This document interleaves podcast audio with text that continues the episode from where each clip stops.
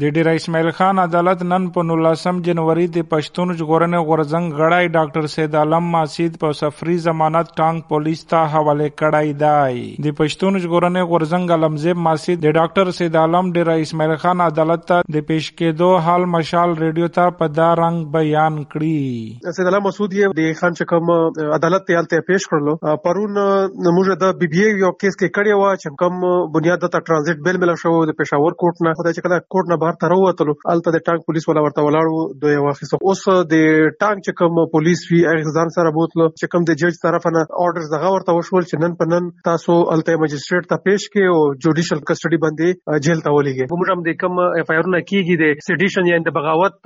Charges او ورسره د د مینټیننس اف پبلک اورډر د لوډ سپیکر د استعمالولو یا د 144 دفعه تنافرزي باندې هم دغه دفعات پکې شامل کیږي امید هغه کوم چې څو ورځې کې به د زمنتونه ټانک سره نه وشي. د ټانک پولیس ایس پی انویسټیګیشن ته جمال خان مشال ریډیو ته ووی چې ډاکټر سید عالم ماسید ټانک پولیس ته په 2019 کې د ریاست خلاف بغاوت کولو په الزام کې په دوو مقدمو کې مطلوب و.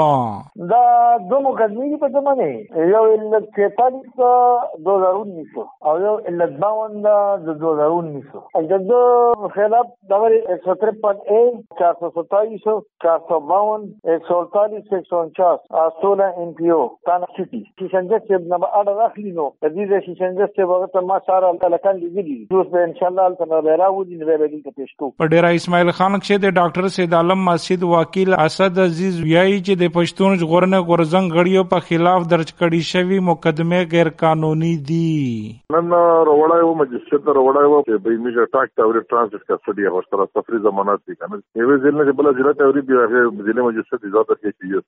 نو ا د نن جج آرڈر ورته وکړي چې یو څه خود نه مجستریټ ته ورته پیش کړ تاک ته چې پیش کو به جیل ته ولا شي یا کا ریمانډ ورکوي واره خو اصل څه مطلب بل د بده شدادو 153 ایش 123 ایش 505 124 ا 121 ا د دفعه دی لګوي خو دا غونډه د فقر کار کوم نه کنه یو سی ار پی سی چې دغه 196 سیکشن د هغه ته ته دغه ته په خیر شي هغه د صوبایي مرکزی حکومت په کمپلینټ باندې شي کنه په مې چې څه څه خپل څه خپل یو اف آی آر درسنه دا ایلیګل ډاکټر سید علم ماسید تیرہ ورځ په اتلسم جنوري ټانک پولیس په ڈیرا اسماعیل خان کې هغه وخت گرفتار کری چې کله د عدالت په یو مقدمه شه د پیش کېدو نه ورسته د عدالت امارت نه بهر راوتلی اشتیاق ماسید مشال ریډیو